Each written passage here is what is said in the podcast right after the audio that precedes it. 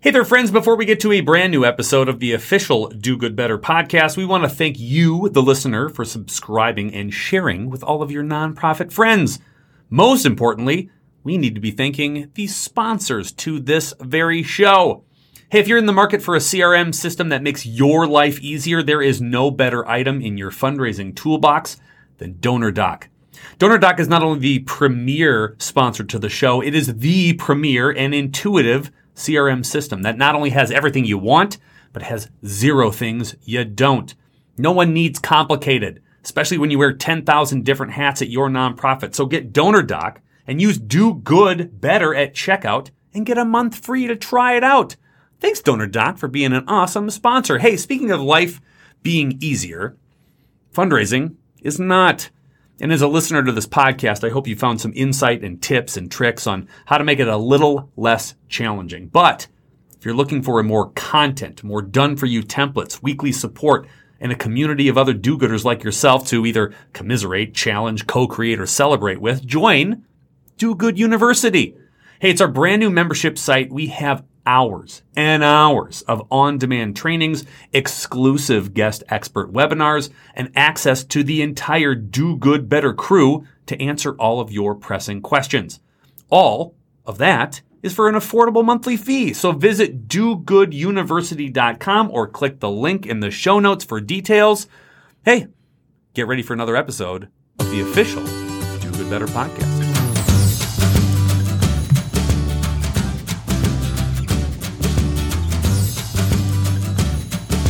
Welcome to the official Do Good Better podcast, where we help small and medium sized nonprofits do good better.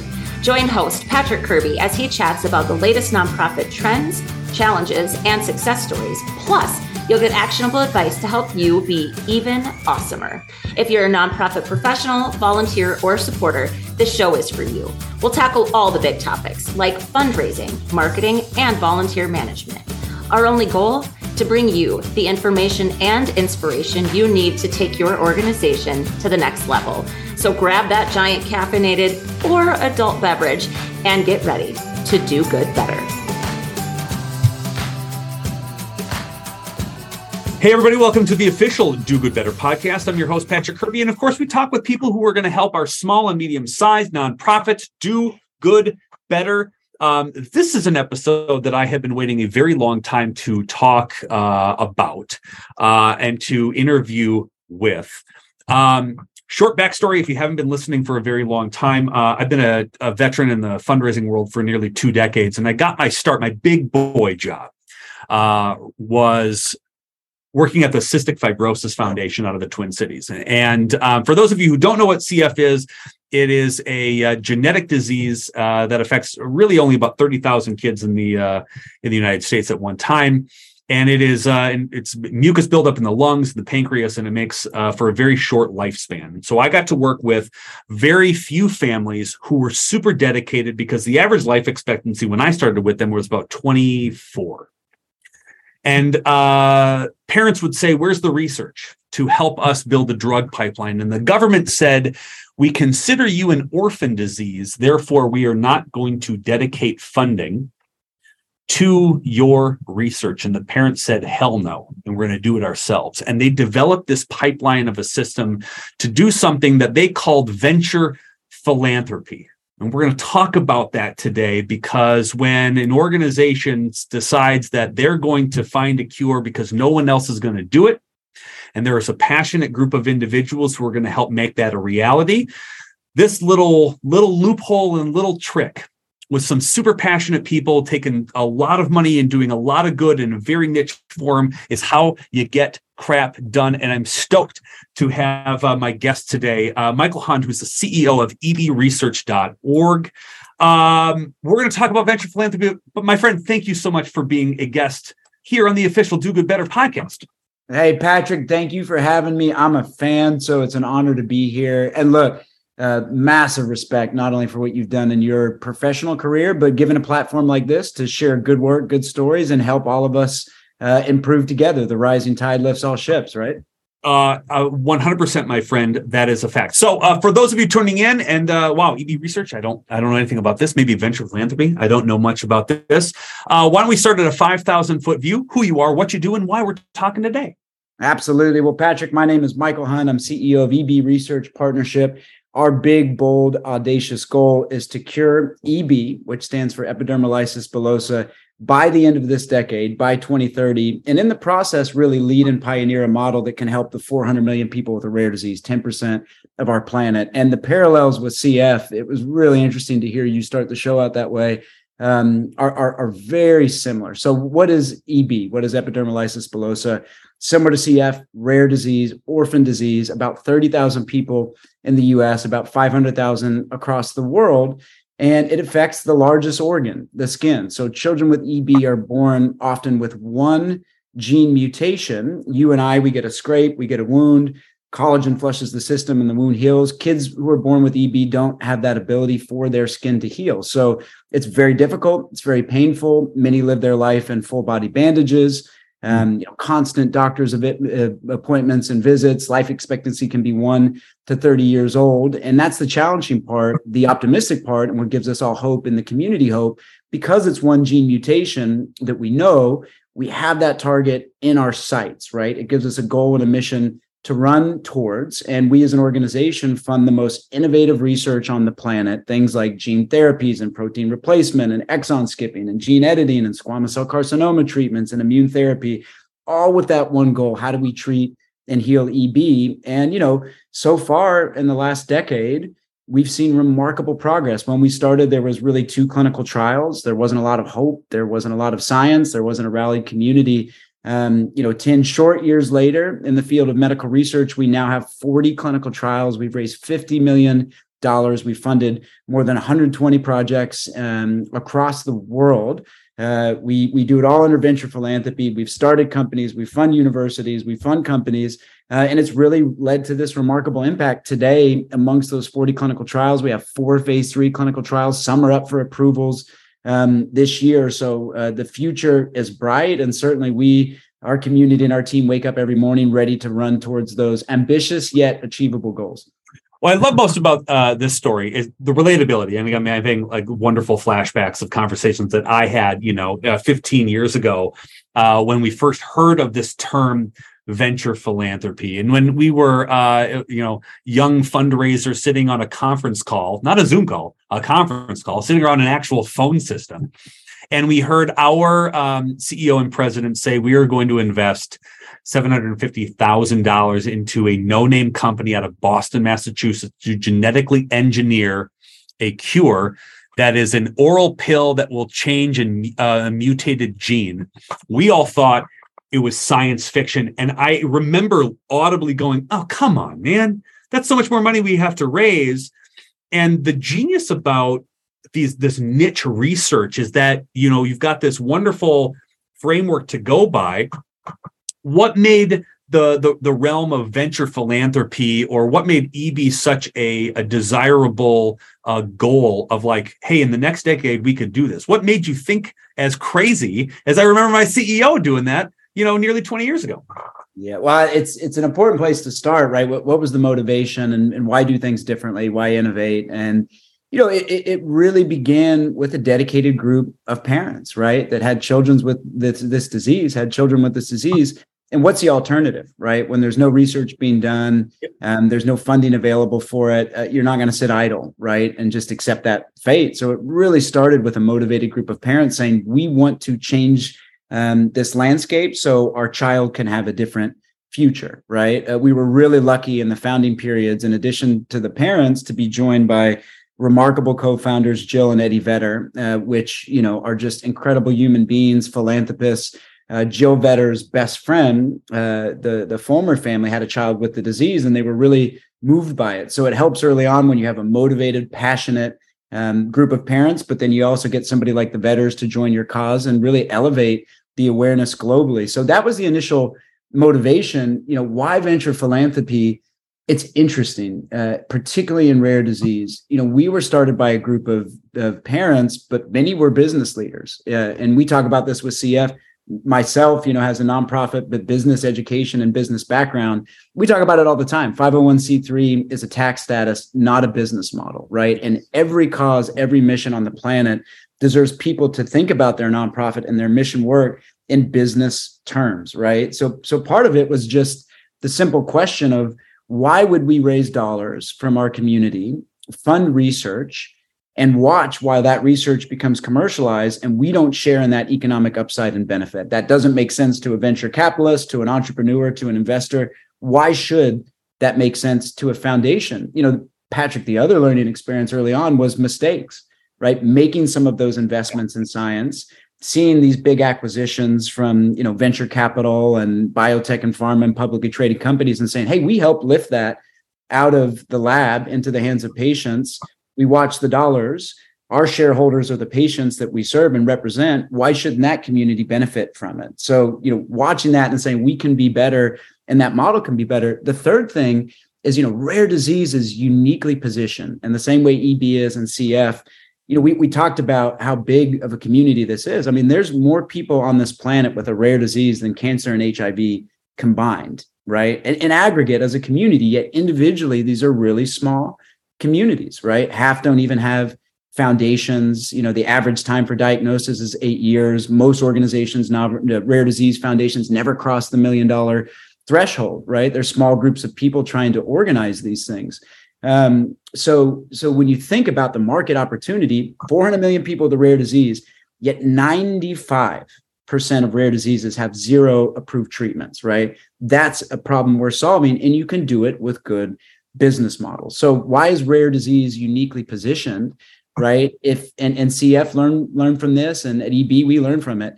You know, because there's not a lot of capital available, and you mentioned this, right? CF early on, there wasn't government funding available. There's not a lot of people with the disease, so there's not a lot of donors and philanthropists and leaders that take it on but it benefits venture philanthropy, right? And let me give you an example. If you are a very large disease group, and you walk into a university and you say, Hey, we're really interested in funding your science. Um, but as a condition of our funding, we want to build an equity upside. So if it's ever commercialized, we share in that. The dollars come back to the foundation so we can fund more research and cure the disease. Most times you may be laughed out of the building. And, and why? Why do we have to do that? Because we could get other sources of capital from government. We can get other sources of capital from the 20 other foundations just like you. So um, you know, thanks, but but uh, we don't we don't need to do that. The the leverage, right, which is back to those business principles of being the only source of capital, allows you to say, look, um, we are the ones willing to fund this, but our expectation is if there's going to be capitalization and a return on investment, that we want to share in that, have it go back to the foundations to benefit the, the the patient community and fund more research and science until we cure this disease. So you know it's it's one of those interesting areas where i believe rare diseases are actually better positioned to have really good venture philanthropy models and we've seen the impact of that right uh, and we've seen the results of that what I what I love most about this is, and this is so applicable, if you're a small or medium-sized nonprofit, you're like, well, you're talking about 50, 60, 70 million dollars worth of stuff. This doesn't apply to me. It absolutely does. Because two things that you said that I love, I just love when I hammer on this uh, for the for the smaller groups. One, uh, your tax status is not your business model, right? Act like a business. And I think so many small nonprofits think of themselves as not as worthy of conversations in the room with people who have capacity on on uh, on a, a, solution to a problem, whether it's community uh, food scarcity, whether it's uh, uh autism services, whether it's development, whatever whatever that is you have every right. And actually, you probably have better standing with what you're giving back to the community at large than the corporation or the corporate leader that's sitting behind the desk that you're trying to get a meeting with to talk about philanthropy. Uh, can you just talk a little bit about that too? Because the swagger by with small nonprofits who have very niche needs and funding and solutions for it should be at the table with everybody else. And how do you go into a room knowing that you've got a very small group of people that you're trying to help, but that again, I go back to that swagger because you're a nonprofit, you've got to do this work. Uh, how do you do that? And and how do you empower somebody who doesn't have the confidence to walk in there um, who should? Yeah, well, perfectly said, Patrick. Uh, you know, how do you have the swagger uh, to be at the table and in fact create the table and decide who sits at that right? And and you said that perfectly. And, and another way to think about that is aligning incentives of the community it takes to get treatments to market and get diseases approved right? So i, I love that metaphor of sitting at the table right? So who should be at the table? You know first and foremost true north the most important thing patients families their voices matter most right? That's who we serve all right? And and and oftentimes their insights are beyond any publication or scientific study or you know biotech and pharma's objectives in a clinical trial like that really really starts with them. And and foundations represent those patients. So you've got to have the patient voices first and foremost in the room.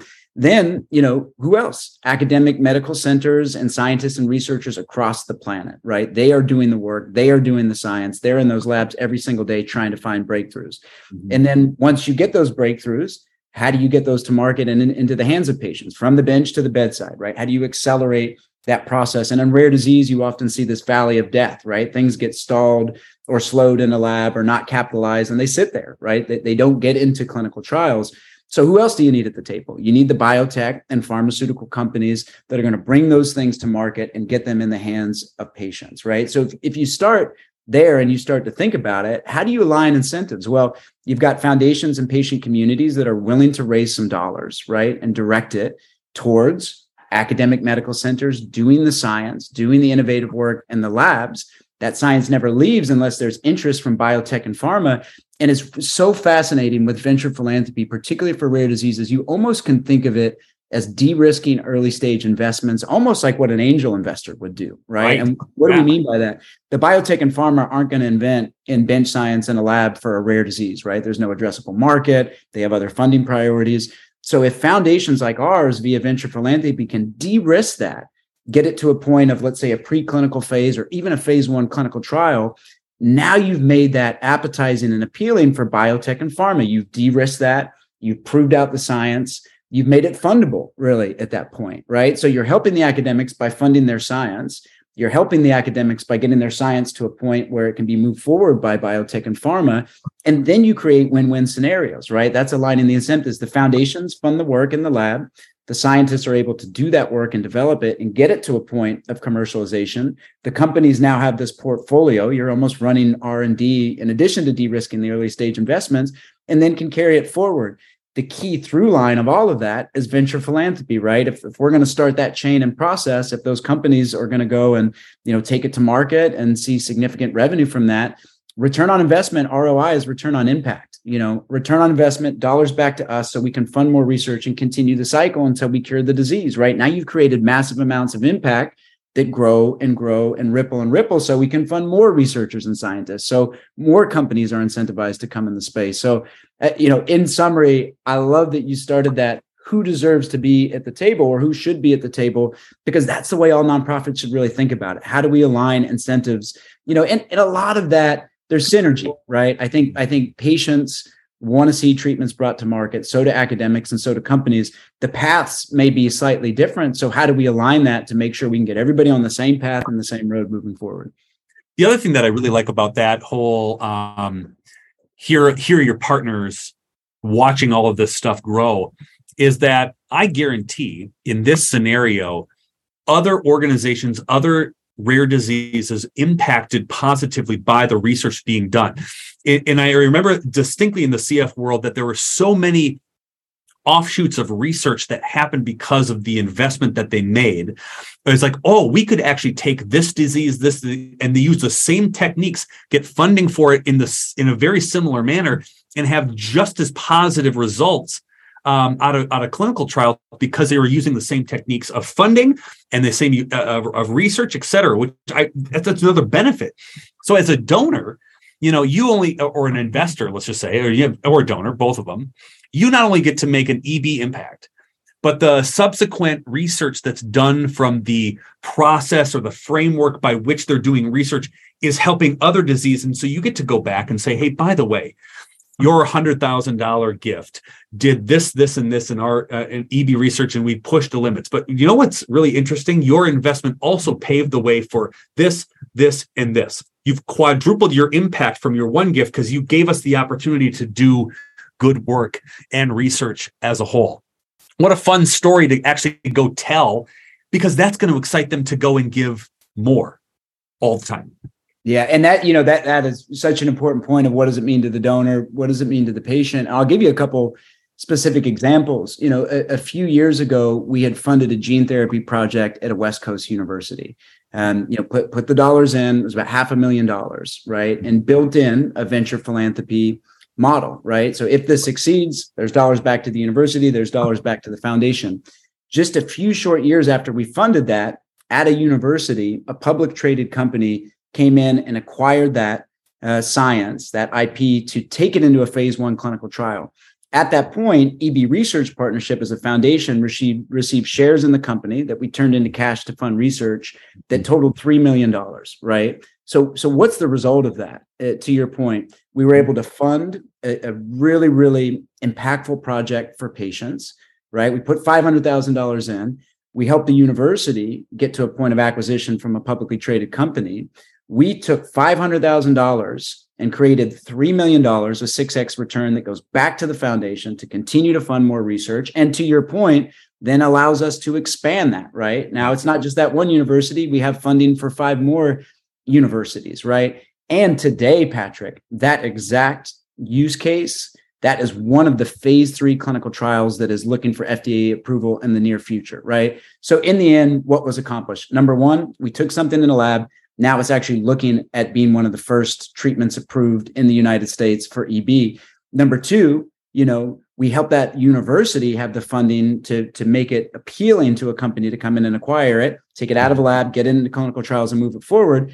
And number three, you know, as you said, if you're a donor and you gave me $1, I helped advance science at to a, you know into the hands of patients and clinical trials now looking at approval. Yep. so objective accomplished with your dollar but i also took your one dollar and i turned it into six dollars right? So so that's really the specifics of how it can work. I and i and this is where i think uh, again bringing it back down to that small nonprofit well i don't know i'm a, i don't even have government research i don't have this and this but you do have impact. So when you're thinking about let's again community food scarcity you're not thinking about global food insecurity. You're not thinking about how can I impact the entire country. You're thinking about I got a 12 block radius of individual families who are really suffering that needlessly. And so we're going to solve that problem.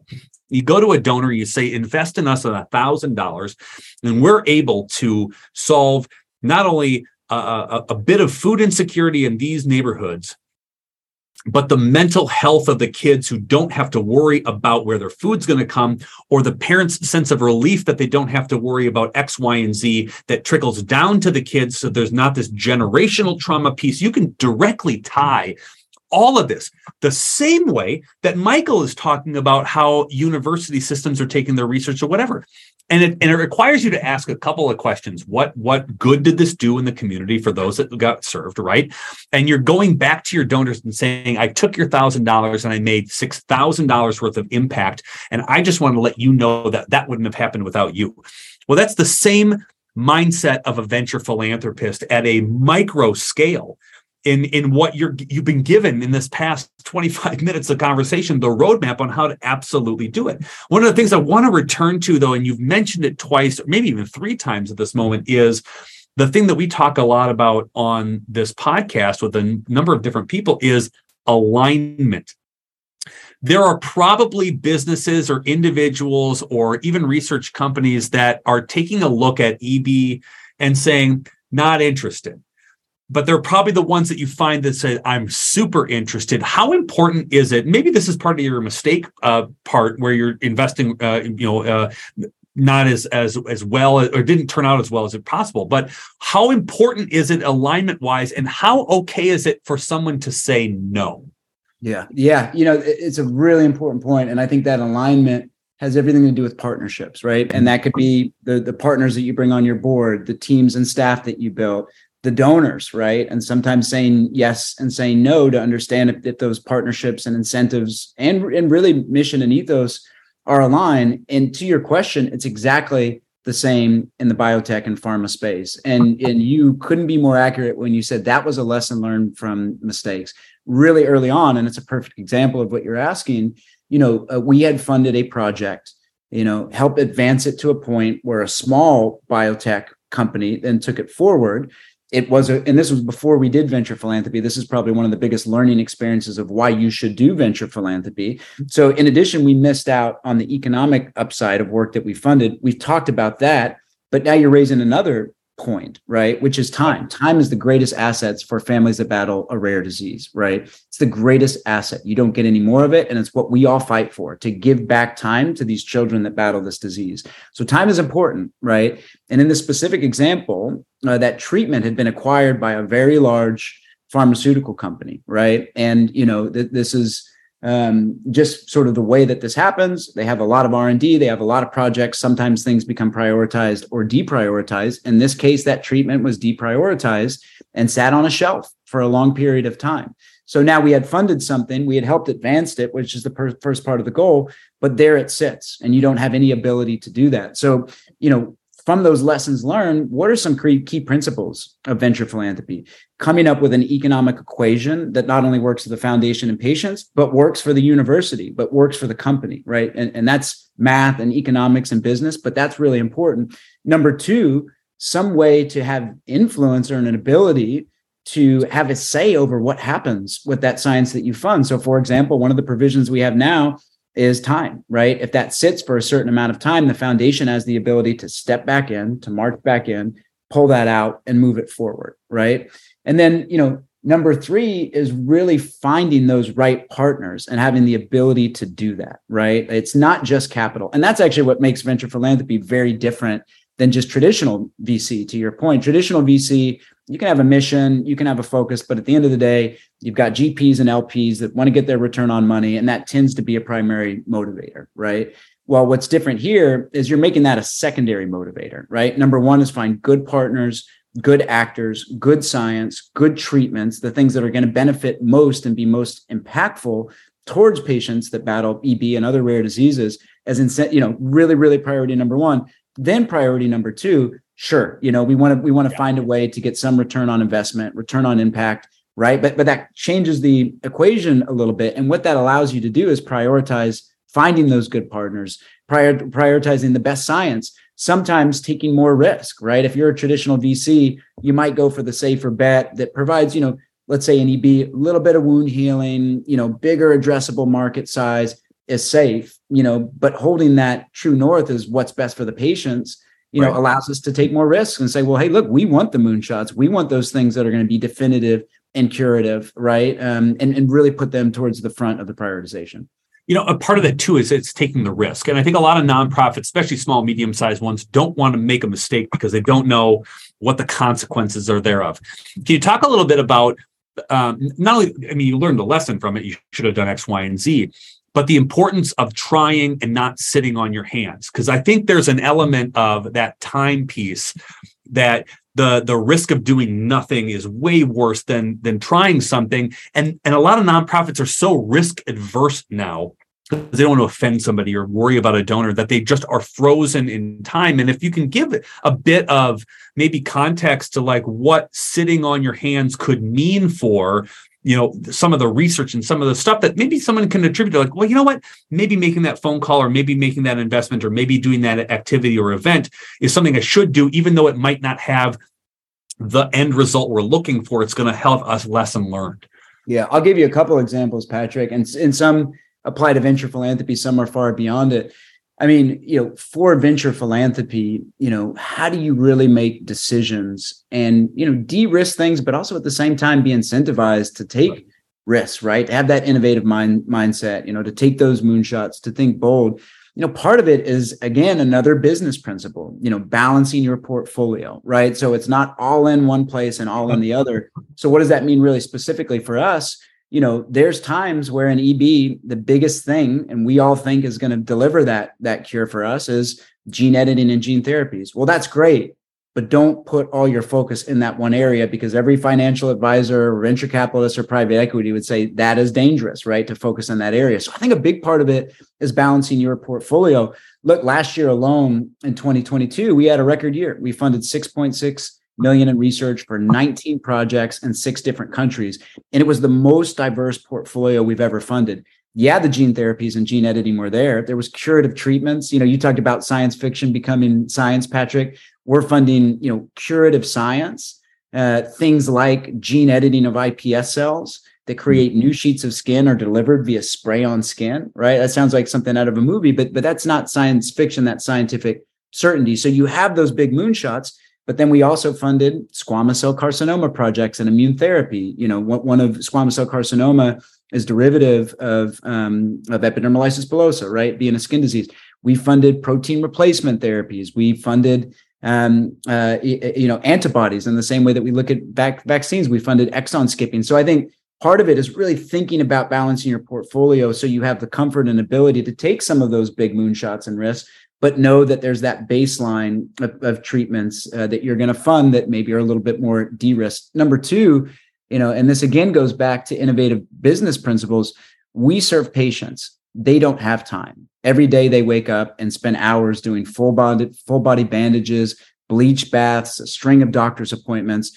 Every day is urgent. Every day is important. And and our team and our board, we carry that urgency with us. So you apply that to your organization. So we talked about venture philanthropy. How does that apply to fundraising? You know, during the pandemic 2022, and, and I've heard a lot of your shows addressing this. You know, I think there was a lot of silver linings, right, uh, as part of a pandemic. One example for us is um, pandemic happens. A lot of organizations raise money, you know, via galas and walks and runs and all these things. Well, all of a sudden that was wiped out what do you do? Do patients back down and run away from this every day? No. So so we ought not either right? And really think about how we push and move past those barriers. So you know i started talking to jill and ed vedder and we said look we have to do something right? We have to do something for these families. Let's brain some brainstorm some ideas. So we said well what about you know, it, eh, eh, you know, obviously Ed has this massive platform as a musician in that world. What if we got a couple musicians and a couple actors together and we just did some digital video, right? And we told some stories of the families, we told some stories of the medical community, and it just started of this concept. Maybe we'll do a couple videos and try to do a fundraiser. You know, by November of that year, the pandemic starting in March, we launched a digital event, right? An hour long event that was seen by more than a million people uh, you know, we were joined by everybody from David Letterman to Bradley Cooper to Laura Dern to Jon Batiste to, to Billie Eilish, you know, all these people because they're home, right, doing what we're doing now in front of Zooms and cameras, mm-hmm. contributed their voices to this platform in the same way that families did. So, you know, we used to do galas in a room with a few hundred people. Now we just brought this rare disease uh, to over a million people. In the first year, it raised over $2 million, more than double any fundraiser we've done. Uh, we now completed our third year of doing it. The show's called Venture into Cures this year. It's free to the world, right? But then you raise money on sponsorships, you inspire people to hear those stories. And we've had everybody from Tom Holland to Zendaya to Olivia Rodrigo to Ed Sheeran, um, you know, to the Red Hot Chili Peppers. Just really these people stand up for the cause and what's been accomplished. We've raised over $6 million in the last three years, and we've introduced the mission to over, you know, to, to millions of people and created beautiful content of what it's like for these families and how brave and courageous they are and what it's like for the medical community. So that's an innovation, right? If we didn't think big and take that risk and try something and not be afraid to fail, you know that not only is the biggest fundraiser that's ever happened for eb but we're told the biggest fundraiser for for rare disease at large right and so all the benefits of doing something like that you know th- these are the risks um, that you have to take that, that patients and families deserve I love, and again, I, that's what I love most about this industry and the entire nonprofit sector is I think most know that who they're serving or what they're doing isn't going to take a break right? And I, I think that's where we all get together go, okay, deep breath, let's figure it out. We're the most resilient sector in this entire uh, global economy. We're the ones that step up and think way outside of the box, to think creatively and use art and culture and things to like come together and and sort of uh, create something cool and different and new because we have to. Because those that we're serving don't have the luxury of not doing it, and I, and I love that that sort of again that business mindset in that venture venture philanthropy piece of saying like listen don't put all of your eggs into one thing. Same thing if you're a small nonprofit don't only do an event. Do an event and appeal and and, and asks this right? So spread that what's going to work and then you double down on those kind of things right? So don't always uh you know sort of concentrate on that ah thing because that's not going to help Um, and it's also going to limit the amount of people that you have access to, or they limit uh, the amount of people that you ask as well. And I think that's just one of the coolest things uh, in the entire world. Okay, I, I know we're coming up against time. Honestly, I think I need like a five hour podcast. I need a Joe Rogan style length in order to get us again back in the same uh, vicinity because it's just fascinating stuff, my friend. And I'm so glad and appreciative of your time. Um, what kind of is my final uh, particular question is what is the the, the future of um, venture philanthropy fundraising or this very niche sort of um, you know rare disease fundraising. What do you think the future becomes? Maybe if it's scientific maybe it's fundraising but what are the things that you're seeing on the horizon that again like i said was going to be science fiction that's a reality now uh, but what are you seeing and sensing and kind of forecasting for the near future on on where a lot of these individuals who might not have had a voice uh, a number of years ago have one yeah. Well, I mean, first of all, Patrick, I there's 7,000 rare diseases at least, right? And I would love to see nearly every single one of them with great business models and employing things mm-hmm. like venture philanthropy, right? It, that that would be the magic wand and the wish uh, to to really see that, you know, and and to think in an innovative way, to think about what other industries do, you know, from an investment perspective, even good design, right? You know, so you can communicate your mission in a way that all can understand and be motivated by. Um, you know to think about technology and the use of technology right? We're building a big data platform in collaboration with stanford and amazon web services. We just won an award from mit right? To really think about um, you know uh, how you can innovate on all aspects of your business. I mean number two with venture philanthropy i talk all the time to foundations that are either just getting starting or they want to evolve. I, I you know cystic fibrosis as you said deserves credit for really inventing this right? What eb research partnership has done is pioneered venture philanthropy as a principle. And i would i would love to see that in the future of organizations where this isn't something that we try from time to time. I mean we haven't put a dollar out the door in 10 years without a venture philanthropy model in place. So i would love to see that in the same way that stewarding donors or um, you know having good bylaws for an organization that it's the same thing. Like this is what we do. This is how it's done. You know number three really working hand in hand with universities and companies, right? I mean, that sounds so simple, but it's not something that's done enough. So we can understand what those aligned incentives are to create models around it. You know, that's that's how you start. Too often, all these disparate groups run in different directions, but there's so much opportunity to collaborate and really understand, you know, how our work can complement one one another because we all share that that same goal and understanding it. And I would say the fourth is applying investment principles. And honestly we are growing and learning here. We are not experts. You know we've done the research funding. Even if you look at the 40 clinical trials we've directly funded more than half right? So we've created a market. But i think the next step that we look at and i'd like to see all organizations get to is okay you know we've funded you know more than 120 projects. We've raised 50 million dollars.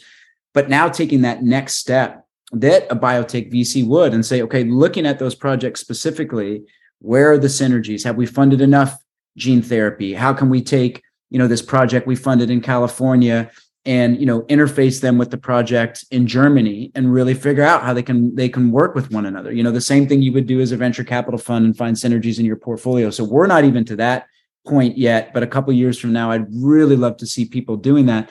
And then number five finally which in some ways has to do with venture philanthropy how can you have technology unite and accelerate, right? So the platform that we built is really a way for patients to have curated their journey with a disease, right? So it's driven by patients. Patients are in the driver's seat. They decide and have ownership over where their data goes, whether it goes to a university or a company winning a clinical trial. But you know, we are at the advent of breakthroughs in medical research and science, and we're seeing it today. You know, gene editing is a technology, right? That's scalable. So how can we look at things like large scale genomic analysis you know, really, I, am a Kansas country boy, right? So how do you lead the horse to water? Leveraging technology as a way to set that table you mentioned earlier. You know, we've got a willing group of patients that want to participate in clinical trials and contribute to research. There, some of them are willing to share their genomics and journey with the disease. You know, that can shave years off of getting treatments approved if we can leverage technology in that way. So just a couple, a couple things. Like I agree with you, we could talk for five hours, but a couple things I think that would benefit all nonprofits, even outside of healthcare, to really think about. I think when people listen back to the show, and I think when they uh, you know listen to it once or twice, because you can totally do that. By the way, I, I think you can do that. Um, I think they're going to take so many lessons on on you know that philosophy of like taking some of these elements and how do I apply this locally in my community, my small nonprofit, my medium sized one, and for those who are big are listening to this one too, having the audacity to use these principles as part of your I'm going to figure out a way to get this done mentality. This you know, whatever niche you're in, whatever uh, thing you're trying to accomplish. This is really one of the the best and, and most awesome ways to think differently about how you're going to fundraise, uh, interact with with donors, and and and really try to get your base stoked. Because that's that's the other thing too. The the enthusiasm that this this breeds is immeasurable because everybody who's now affected by EB or CF or whatever is watching in real time going from zero to 60. And they're like, okay, that tracking the extensive research and, and wins that you're getting is giving them enough inner hope and enough sort of uh, personal stamina to kind of continue on and wait this out. And that strength, I think, is is something that is also unique to something like your organization, which you've now given them in the form of super nerdy scientific documents and research. I mean, that's really another gift that I bet you don't think about on a regular basis, but it's true. You're motivating them by doing this work. Say, I'm going to go and fight a little harder for myself because I know that this is coming down the pipeline. And that I think is one of the most unique and awesome things that I got to discuss uh, with you today, my friend. I really appreciate it. I know there are a lot of people who are going to go, okay, how do I find out more about what they're doing? How do I take what they're doing and, and, and replicate it? And how do I do some digging and research on all the cool things that you are doing at EB Research? Where do they find you? How do they get a hold of you? And where do they go to uh, bathe in this awesomeness that is venture philanthropy that you talked about today? Well, uh, join us and learn more. www.ebresearch.org. Follow us on Facebook, follow us on Instagram and Twitter. Uh, and we look forward to many people joining our community. It's going to be great. Uh, when you sit on a sack of money and you're just hiding it, uh, go give it to them. I mean, this is part of the adventure too. You should. Um, I can't thank you enough for what you are doing. Uh, again, as you know, growing up in the fundraising world, you know, do, working on you know sort of this rare disease that nobody else cared about except for the families that were doing it.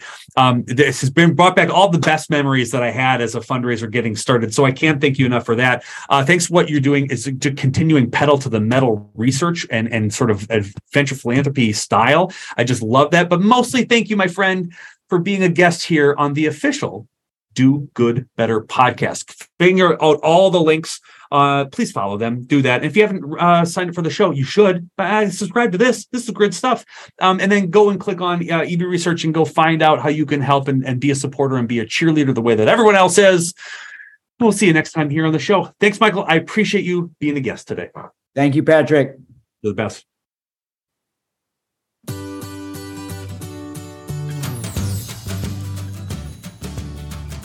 Fundraising is hard.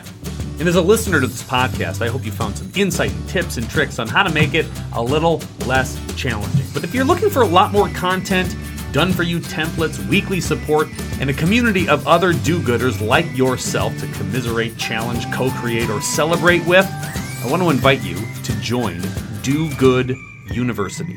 It's our brand new membership site. We're going to have hours of on demand trainings, exclusive guest expert webinars, and access to the Do Good Better crew to answer all of your pressing questions. All for an affordable monthly fee. So visit dogooduniversity.com or click the link in the show notes for details.